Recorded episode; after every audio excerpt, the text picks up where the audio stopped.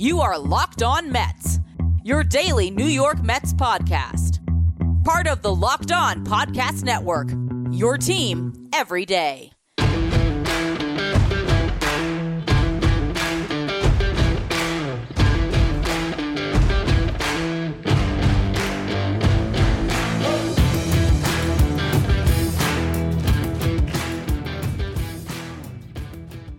Hello to all you amazing Mets fans. You're listening to Locked On Mets, part of the Locked On Podcast Network, your team every day. Thank you for making Locked On Mets your first listen every day. Locked On Mets is free and available on all platforms, including YouTube. On the show today, the Mets got a big win against the Padres on Monday. Max Scherzer was great. The lineup came together against Yu Darvish. We're going to discuss that game throughout the show today in the first segment focus in on Scherzer in particular. Second segment, a little more of a dive into the lineup. Then we'll close the show examining how the Mets set their lineup card today with Jeff McNeil in the three hole and, and with Lindor batting second, and if there is something to be done here about mixing things up to get the most success out of this team. Before we get to any of that, though, I'm your host, Ryan Finkelstein. If you want to find out my work, follow me on Twitter at Finkelstein Ryan. You can also find some of my writing just baseball.com, where I work as the managing editor. Skip trips to the grocery store and count on HelloFresh to make home cooking easy, fun, and affordable. That's why it's America's number one meal kit. Go to HelloFresh.com slash MLB60 and use the code MLB60 for 60% off plus free shipping. Now, the Mets found a way to beat the Padres on Monday, and this was a massive victory early in the season. I would make an argument it might have been the most important victory yet because all the other ones came against the Miami Marlins, and this was a game against a really good team, a great lineup, and a great pitcher in Yu Darvish that shows the fortitude and the capability of this Mets roster to go out there without Starling Marte even and find a way to win. And Max Scherzer was great, and I think there's so much to take away positive from this game. You know, this is the exact same team that beat you on your own field and really punched you in the mouth uh, particularly in game one last year with Yu Darvish out dueling Max Scherzer, and then the Mets were in a hole. Jacob DeGrom helped deliver the one victory in that series, and then game three, Chris Bassitt unraveled. You know, you're trying to avoid a similar fate this year, and as much as you know, we believe that the Padres are a team that can contend with the Dodgers in the NL West, as much as we think the Mets can contend with the Braves in the NL East there is every chance these are two wild card teams again that might meet in the exact same ballpark as the two teams with the best record uh, in the wild card race that didn't win a division. So this is a very important matchup. And to go out first game of this series coming off of of course, a game you wish you had back against the Marlins with the knowledge of what happened last year and the fact that this same Padres team not only beat you, but then went out to LA and beat the Dodgers, and they have Juan Soto and Xander Bogaerts and Manny Machado and soon Fernando Tatis. This is a loaded Padres roster. And this Mets team just beat them. And Max Scherzer went out and after getting knocked around by the Brewers and giving up three straight home runs before he left his last start. He guts his way through five innings, and it was a great performance, honestly, I believe, from Scherzer to just plot your way through it. It wasn't pretty. You know, he, he walks the first batter he faces, strikes out Manny Machado, walks another in Juan Soto. So you're sitting there, two runners on, high pitch count, one out he gets a massive double play ball from Xander Bogaerts on the second pitch that he hit. Just beautiful Lindor to Guillorme to Alonso. I love watching that double play combination up the middle of Guillorme and Lindor. And from there, you know, he was able to settle in a little bit. You know, the second inning, one, two, three, a couple strikeouts there. Third inning, he walks the leadoff batter, then retires the side one, two, three from there. So only faced one above the minimum. You go over to the fourth inning after getting spot a lead uh, in the bottom of the third when you had Brandon Nimmo get a base hit. He stole second base, his third of the season. Nimmo's going to set a career high this year in steals and obliterate it. Um, you had Francisco Lindor get hit by a pitch that put two runners on, and Jeff McNeil came through with the clutch double that scored two. That gives Scherzer the lead he needs Goes up next inning in the fourth, one, two, three. Uh, then in the fifth inning, got the first out, gave up a base hit, got another out, and then had a ridiculously long at bat uh, to Austin Nola that all but knocked him out of the game because he ended up having to throw 11 pitches to him, uh, took that pitch count from 86 to 97. Uh, if he gets through that in two pitches, he's sitting at 88. You never know. Maybe they throw him back out there for the sixth. But Nola basically knocks him out of the game. He gets a strikeout, though, on him. And you look at the, the line when it's all said and done. He goes five innings, doesn't allow a run. So that's great for Scherzer and the confidence moving past this to, to continue to build off of it.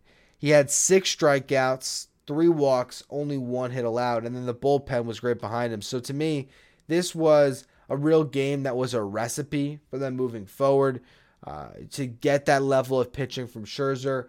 And then for John Curtiss to come through and give you another strong inning, he's off to a great start this year, 1.42 ERA. Drew Smith has struggled a little bit. He got a pair of strikeouts and a scoreless inning of work. They go to Robertson. Uh, he gets two strikeouts in an inning of work, has yet to allow a run this season. So good on Robertson to continue to dominate. Then Adam Ottavino comes out, gives you a scoreless ninth, strikes out three of the four batters he faces, giving up one hit. Two hits allowed by this pitching staff all game. They walk six, which is just showing that you're being careful with a lineup of, you know, really good hitters on the Padres side. You look at, you know, who drew the walks. Grisham in the leadoff spot, but Soto had two of the walks. Bogaerts had one. So three of the six walks you allowed, you were pitching around really good hitters. So I thought it was a very well pitched game by the Mets. The lineup did enough. Um, and, and, that's a, a, huge confidence booster for you moving forward. But you got to win one more. And you got Peterson, uh, you got Megill as the two guys who will be taking the ball that can try to grab that game for you. Uh, so I, I think the Mets got the one they had to get, and now it's just get one of these two. Just flip a coin and find a way to a win.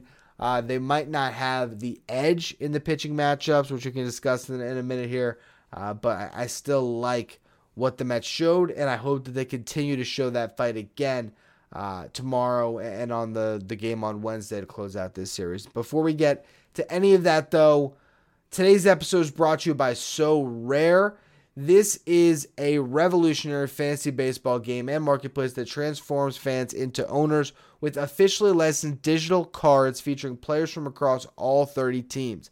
Unlike other fantasy baseball platforms, Sorare managers truly own their fantasy experience collecting, buying, selling, and competing with player cards against global opponents to win epic rewards. Win or lose, you still own your cards. There's no cost to play. Plus, the more you win, the more you advance, collecting increasingly powerful cards and accessing next level competitions and rewards. Sorare managers who rank at the top or near the top of the leaderboards can win a variety of prizes like these Sorare scarcity cards, game tickets, merchandise, signed jerseys, and VIP experiences like meeting MLB stars. Prizes may vary depending on the competition.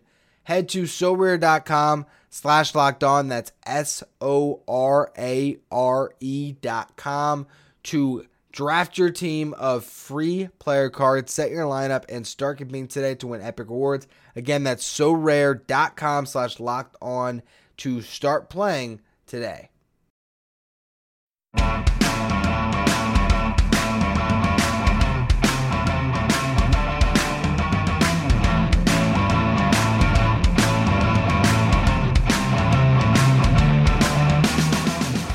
Know it's not easy to do? Score five runs off of Yu Darvish. But the Mets accomplished that feat on Monday thanks to just honestly a ridiculous inning. You know, there's the the early double from Jeff McNeil scored two. That was great offense. But what happened in that seventh inning was a little bit of good fortune. Mark Canha, he doubles to lead things off, so that was a nice at bat by a Met. Guillorme comes up though, lays down a bunt on the third baseline, gets Canha over. That's great, but this bunt was so good. Machado, all of them, they're trying to wait for that ball to go fair, and it just doesn't. That puts those runners at the corners, and then Eduardo Escobar comes through. Got to give him credit where credit's due. Swinging a little bit of a better bat, being a little more of a run producer lately, coming through in some of these spots. Gets a sacrifice fly to put the Mets up 3 0. Then Tomas Nido, he hits one Big, big cut. Hack. Gets a tiny piece of the ball, rolls down the third base line, just like Guillorme. Also stays fair. So that keeps two runners on base. Brandon Nimmo, he gets into a force out. He replaces Nido on the bases. That puts runners at first and third with a lot of speed at first base. And Francisco Lindor hits a double that scores them both. All of a sudden, the Mets have that 5 0 lead, and they're able to cruise from there.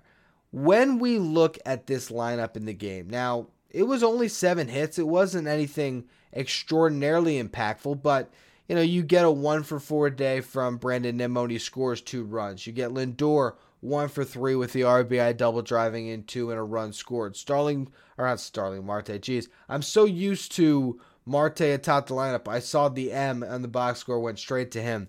Jeff McNeil, though, batting third, one for four, two ribbies, only one strikeout. Pete Alonso didn't have a good day. Daniel Vogelbach one for three with a walk. Typical Vogie to find a way to get on base twice via a hit and a walk. Canha one for four with that double and a run scored. Guillorme only hit the bunt, but he did score that run. Escobar 0 for 2 with a sacrifice fly, and then Tomas Nido 1 for 3. So the offense didn't you know change the world. They weren't incredible. They weren't putting up highlights, but they got enough. They scratched those runs and they knocked Darvish out. You know, I mean, he still was able to pitch into the sixth, but uh, 97 pitches. Oh, that was Scherzer at 97. How many did, did Darvish end up with? Uh, let's see. Darvish ends up with 104, actually. Um, so a, a, lot of pitches thrown there, and that's just what this Mets team can do. They can grind down pitchers. So I, I overall loved what I saw in this game. The final two games of this series, they're going to go up against two lefties, Ryan Weathers and Blake Snell. So I would hope that means Francisco Alvarez is going to get into the lineup. Uh, I don't know if that's the first game or the second game of the series, but first game remaining or the final one. I hope they put him out there against Ryan Weathers as the catcher, and uh, you know maybe you play the Pham Canha lineup with uh, I guess Nimmo's still out there too, and uh, I don't know. Do you put McNeil back at second? Probably. I don't know who DH is though. They, they might put in Castro. That's the thing. You know, this team could really use a right-handed power bat off the bench, particularly when Marte is day to day. I wonder if he could be the DH. If he can't, be nice to have a you know Mark Vientos to, to get some of these at bats when you're facing a couple of lefties. But I digress on that one. Weathers is going to be the easier matchup, although Blake Snell carries the 7.88 ERA into this start. Um, you know, I think he only pitched once, right? One strike, or that's 11 strikeouts. Excuse me. I saw one. I'm sorry. I'm tired. Recording this past midnight. It's been a long day. It's been a long day. yeah, two starts for Snell, 12 hits allowed, seven earned runs, five walks, 11 Ks. He can be wild, and this is a Mets team that has been patient against Snell in the past. So I imagine that uh, you know, I wouldn't even be surprised if Alvarez is on the bench. You're going to Nido to try to grind out longer at bats and just work the pitcher out of the game. You got Peterson and Megill going for you. So this Mets team is going to rely on the youth and, and try to scratch one here. If they do that, then they head into Oakland and maybe handle business this weekend and pick up a sweep if we're feeling a little frisky you're going to feel great about the Mets uh, in short order. So we'll see what happens. We'll see if they can grab one of these games. But uh, what I want to discuss next is if the Mets need to tinker with their starting lineup, where are the deficiencies? We're going to get to that in a minute. Before we do, though, today's episode is brought to you by FanDuel, which is America's number one sports book. Now is the perfect time to download as you have the NBA playoffs upon us and the start of the MLB season. New customers are going to get a no sweat first bet up to $1,000. That's bonus bets back if your first bet doesn't win. Just download the FanDuel Sportsbook app. It's safe, it's secure, it's super easy to use. They can bet on everything from the money line to point scores to three pointers drained. Plus, FanDuel even lets you combine your bets for a chance at a bigger payout with a same game parlay.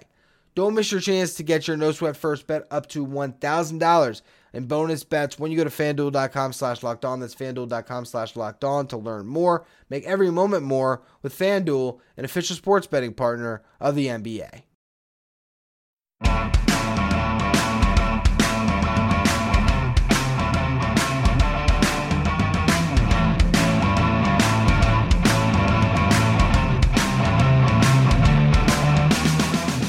The deficiencies of the Mets starting lineup. Look at where they're at right now. You got Pete Alonso, who's been the best hitter based on OPS, 893. He has a 214 average, 298 on base, but that 595 slug with the five homers, that's going to carry you. Starling Marte, 303 hitter, 378 on base, 485 slug, 863 OPS. That's why you're missing him so much. Lindor has been okay, 767 OPS. He's taken his walks, 362 on base, has one home run, four doubles, so a 405 slug. I think he's doing what he's supposed to. Obviously, you want to see the average get a little bit higher, but as that climbs, you're probably going to maybe get some less walks, and that's going to balance out. I'm very happy if he has a 362 on base percentage this year, to be honest with you. So uh, I think he's swinging it well. Canha has been, you know, a little bit hit or miss, but you still look at a 348 on base and a 758 OPS and think, all right, Mark Canha's doing what you want him to do. Now, Jeff McNeil is where I wanted to really take this conversation and run with it because he batted third today. And I love that. How many times have I said in this show? Three hole McNeil, I think, is really ideal.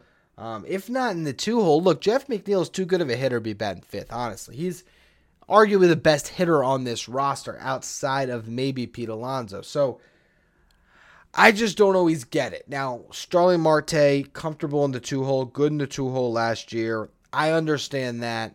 Lindor has the contract, but man, I just see it every time, and I'm just thinking, why is Jeff hitting fifth, sixth, seventh? Get him in the lineup earlier. Honestly, I think the way to unlock things would actually be to move Lindor fifth. So when you have a, uh, a healthy Starling Marte, still be Nimmo, Marte, but then it'd be McNeil, Alonso, Lindor. The reason why I like that lineup, Jeff McNeil is going to get great pitches to hit with Pete Alonso behind him. And I think he's going to be able to really feast and pick up a lot of RBIs in those spots where a Nimmo or Marte gets on steal second. Jeff McGill gets a base hit. That's the first run of the game. Pressure off a little bit. Pete Alonso comes up, two run homer. There you go, three nothing, just like that. I think the lineup functions great that way. I think Lindor is a hitter that other teams fear enough that you know Pete would get more pitches to hit. Uh, but you know the the Mets are going to keep rolling this thing out. I think the the big question is going to be, uh, you know, how long do you give a leash to some of these veterans, and when do you ultimately say, yeah, as much as Tommy Pham's been been fine and well, we need to to try something new. And you bring up someone like a Mark Vientos. So we'll see when all of that happens. But for now, great first win. Go out, do it again, get the series victory. Then you have a, a nice uh, underbelly of your schedule, at least for a weekend, where you can go out to Oakland, pick up some wins, and then you have to face the Dodgers and the Giants on the road. So tough road trip for the Mets. Grab them while you can at home, and hopefully the Mets are able to accomplish just that. Anyway, that's going to be all for today's show. As always, thank you for listening. Make sure you follow, rate, and review wherever you get your podcast. Make sure you follow me on Twitter at Finkelstein Ryan. Follow the show at Locked On Mets. Thank you for making Locked On Mets your first listen every day. Now, for your second listen, check out Locked On Fantasy Baseball if you want to win your league this year. Locked On Fantasy Baseball is where you want to go. You can find it wherever you get your podcasts and on YouTube, part of the Locked On Podcast Network. Your team every day.